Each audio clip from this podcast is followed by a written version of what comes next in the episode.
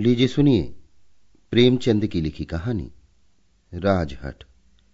वाचन समीर गोस्वामी का है।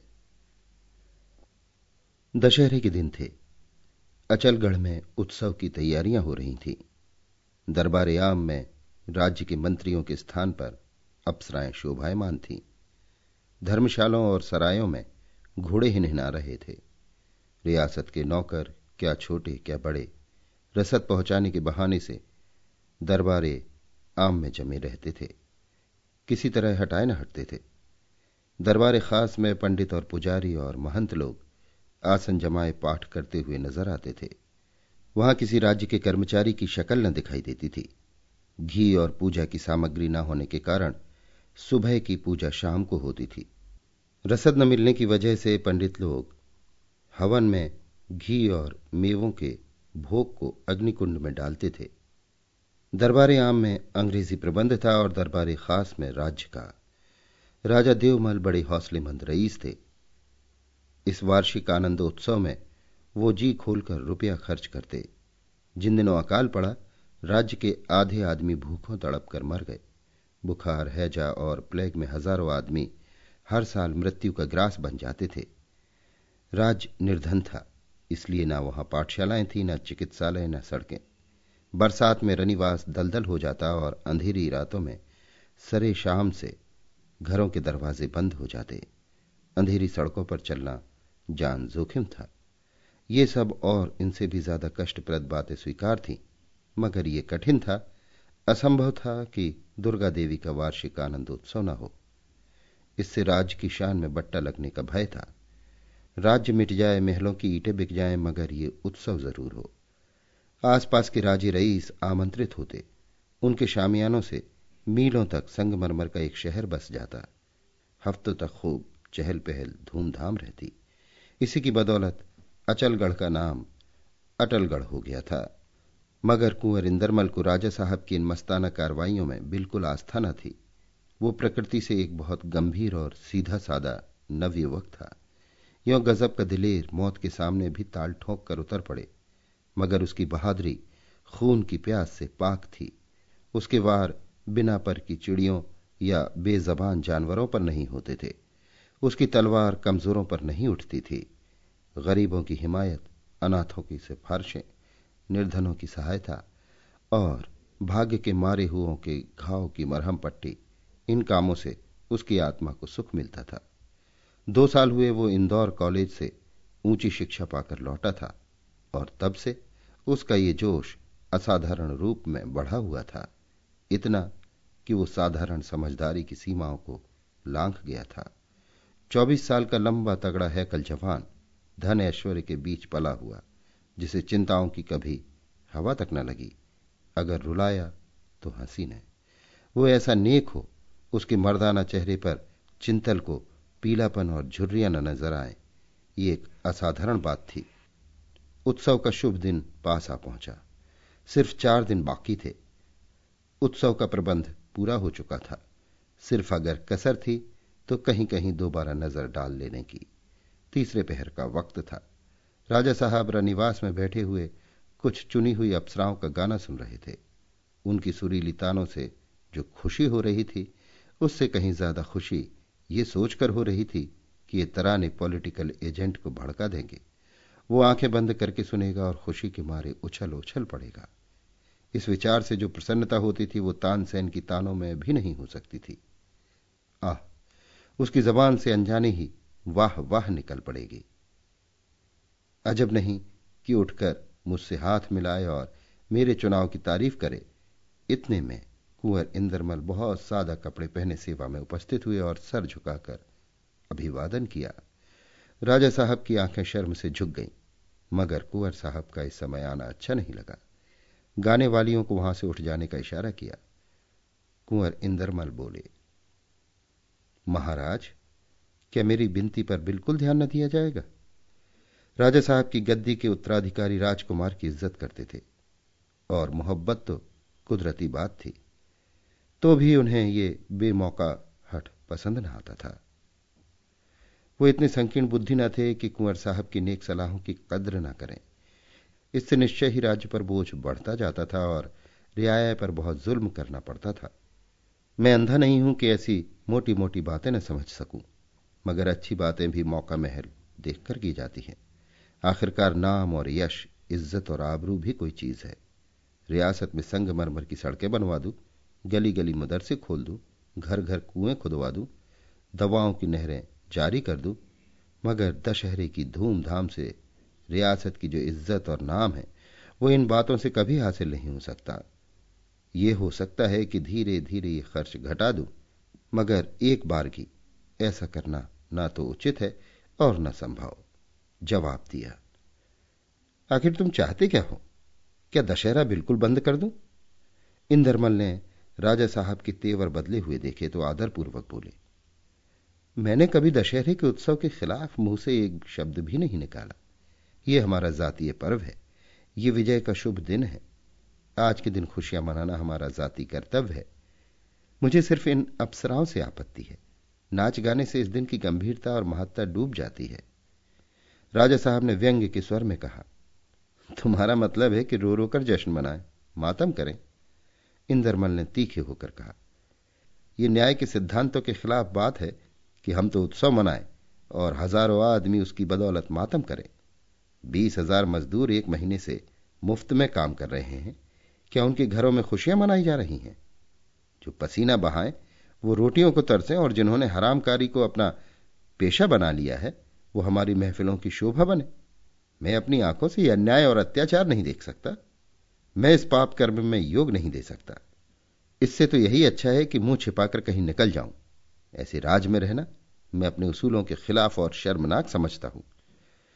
इंद्रमल ने तैश में ये धृष्टतापूर्ण बातें की, मगर पिता के प्रेम को जगाने की कोशिश ने राज हट के सोए हुए काले देव को जगा दिया। राजा साहब गुस्से से भरी हुई आँखों से देखकर बोले, हाँ, मैं भी यही ठीक समझता हूँ। तुम अपने उसूलों के पक्के हो तो मैं भी अपनी धुन का पूरा हूँ। इंदरमल ने मुस्कुराकर राजा साहब को सलाम किया। उसका मुस्कुराना घाव पर नमक हो गया। राजकुमार की आँखों में कुछ बूंदें शायद मरहम का काम देती। राजकुमार ने इधर पीठ फेरी, उधर राजा साहब ने फिर अप्सराओं को बुलाया और फिर चित्त को प्रफुल्लित करने वाले गानों की आवाज़ें गूंजने लगीं। उनके संगीत प्रेम की नदी कभी इतनी ज़ोर शोर से न उमड़ी थी। वाह वाह की बाढ़ आई हुई थी। तालियों का शोर मचा हुआ था और सुर की किश्ती उस पुरशोर तरिया में हिंडोले की तरह झूल रही थी।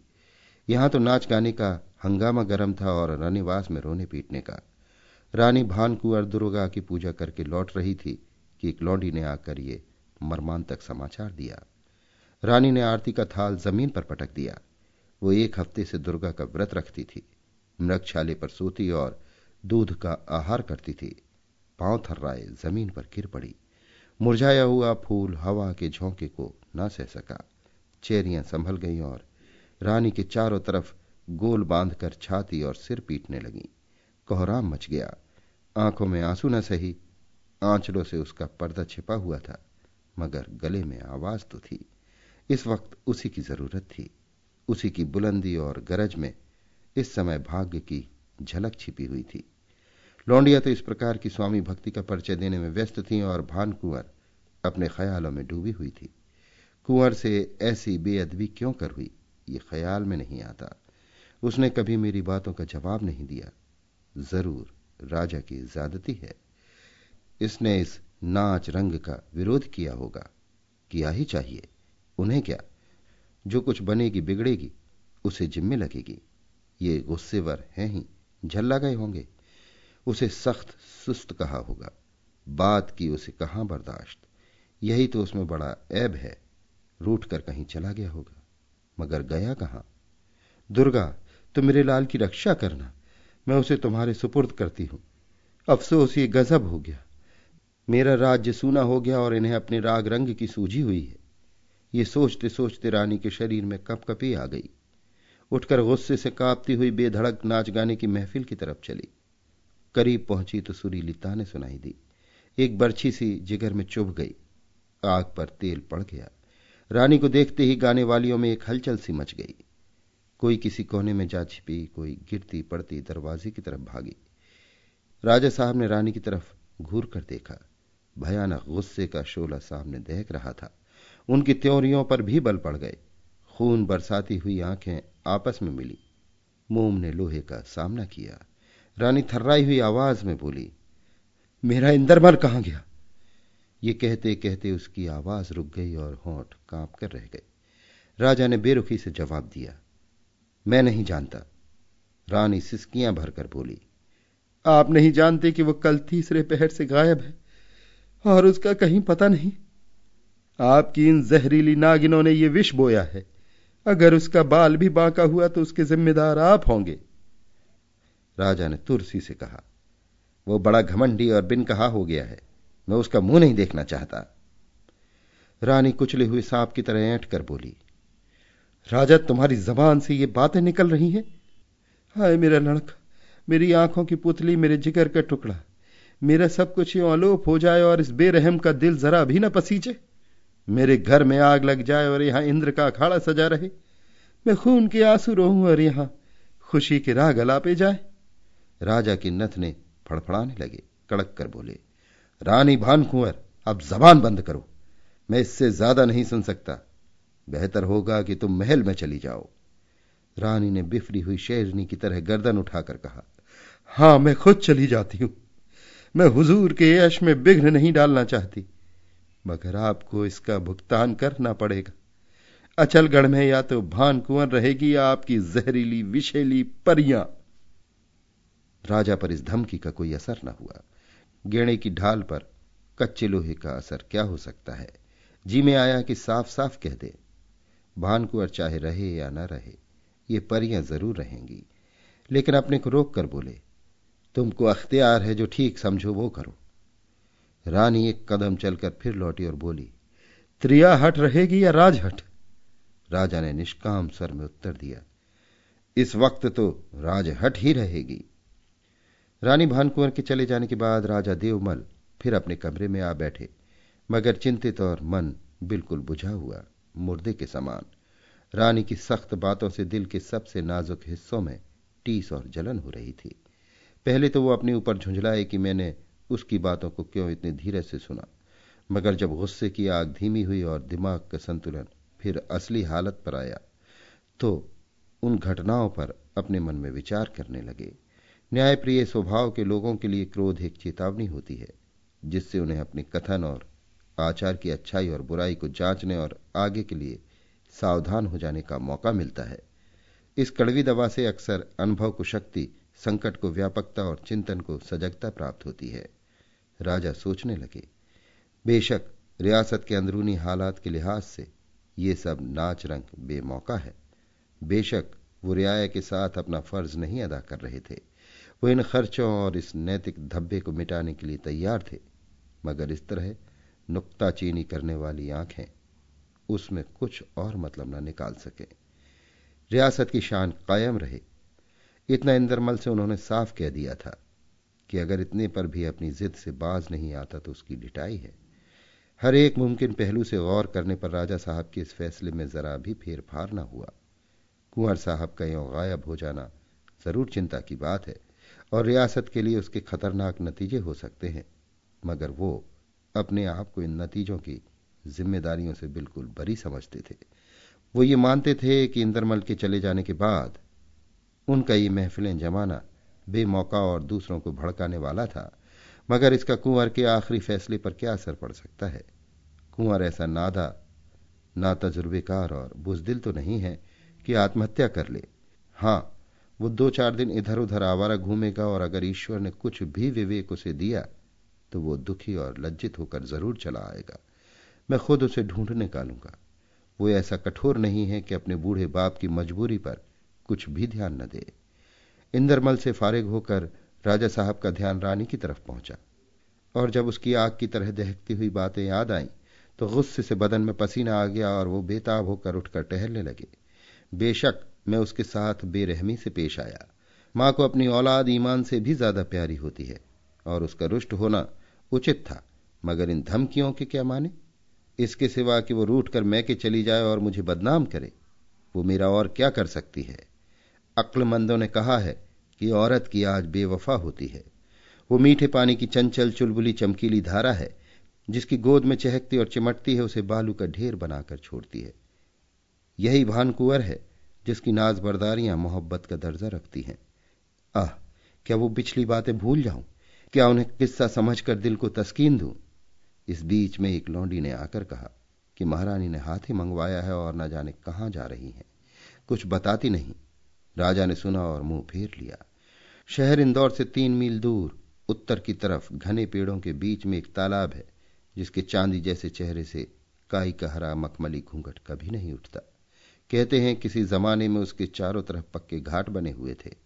मगर इस वक्त तो सिर्फ़ ये अनुश्रुति बाकी थी, जो कि इस दुनिया में अक्सर ईट पत्थर की यादगारी से ज़्यादा टिकाऊ हुआ करती है। तालाब के पूरब में एक पुराना मंदिर था। उसमें शिवजी राग की धुनी रमाए खामोश बैठे हुए थे। अबाबीलें और जंगली कबूतर उन्हें अपनी मीठी बोलियाँ सुनाया करते, मगर उस वीराने में भी उनके भक्तों की कमी न थी। मंदिर के अंदर भरा हुआ पानी और बाहर बदबूदार कीचड़। इस भक्ति के प्रमाण थे। वो मुसाफिर जो इस तालाब में नहाता, उसके एक लोटे पानी से अपने ईश्वर की प्यास बुझाता था।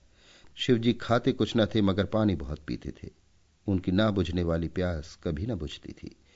तीसरे पहर का वक्त था, कुंवर की धूप तेज थी। कुंवर इंदरमल अपने हवा की चाल वाले घोड़े पर सवार इंदौर की तरफ़ से आए और एक पेड़ की छाया में ठहर गए। वो बहुत उदास थे। उन्होंने घोड़े को पेड़ से बाँध दिया और खुद जीन के ऊपर डालने वाला कपड़ा बिछाकर लेट रहे। उन्हें अचल घर से निकले आज तीसरा दिन है, मगर चिंताओं ने पलक नहीं झपकने दी। रानी भान कुंवर उनके दिल से एक पल के लिए भी दूर न होती थी। इस वक्त ठंडी हवा लगी तो नींद आ गई। सपने में देखने लगा कि जैसे रानी आई हैं और उसे गले लगाकर रो रही हैं।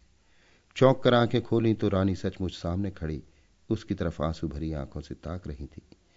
वो उठ बैठा और माँ के पैरों को चूमा। वो उठ बैठा और माँ के पैरों को चूमा।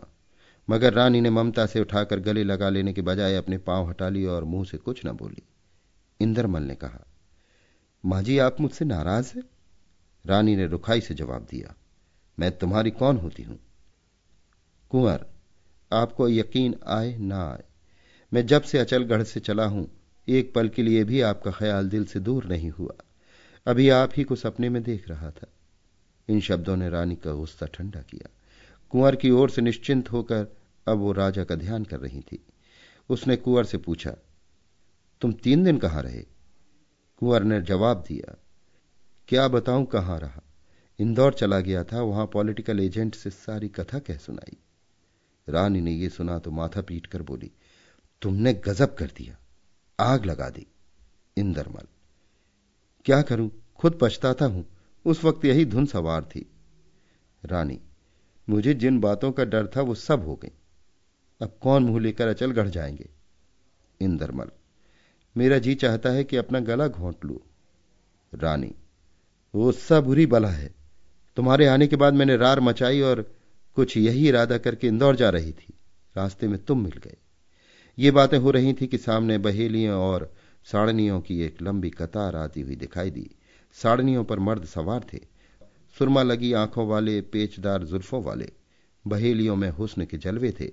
शोक निगाहें बेधड़क चितवने ये उन नाच रंग वालों का काफिला था, जो अचलगढ़ से निराश और खिन्न चला आता था। उन्होंने रानी की सवारी देखी और कुंवर का घोड़ा पहचान लिया। घमंड से सलाम किया, मगर बोले नहीं। जब वो दूर निकल गए तो कुंवर ने ज़ोर से कह कहा, मारा, ये विजय का नारा था। रानी ने पूछा, ये क्या काया पलट हो गई? ये सब अचल घर से लौटे आते हैं और एन दशहरे के दिन? इंदरमल बड़े गर्व से बोले, ये पॉलिटिकल एजेंट के इनकारी तार के करिश्मे हैं। मेरी चाल बिल्कुल ठीक पड़ी। रानी का संदेह दूर हो गया। ज़रूर यही बात है, ये इनकारी तार की करामात है। वो बड़ी देर तक बेसुध सी ज़मीन की तरफ़ ताकती रही और उसके दिल में बार बार ये सवाल पैदा होता था, क्या इसी का नाम राजहट है? आखिर इंदरमल ने खामोशी तोड़ी। क्या आज चलने का इरादा है कि कल? रानी, कल शाम तक हमको अचलगढ़ पहुँचना है। महाराज घबराते होंगे। अभी आप सुन रहे थे प्रेमचंद की लिखी कहानी राजहट वाचन समीर गोस्वामी का था।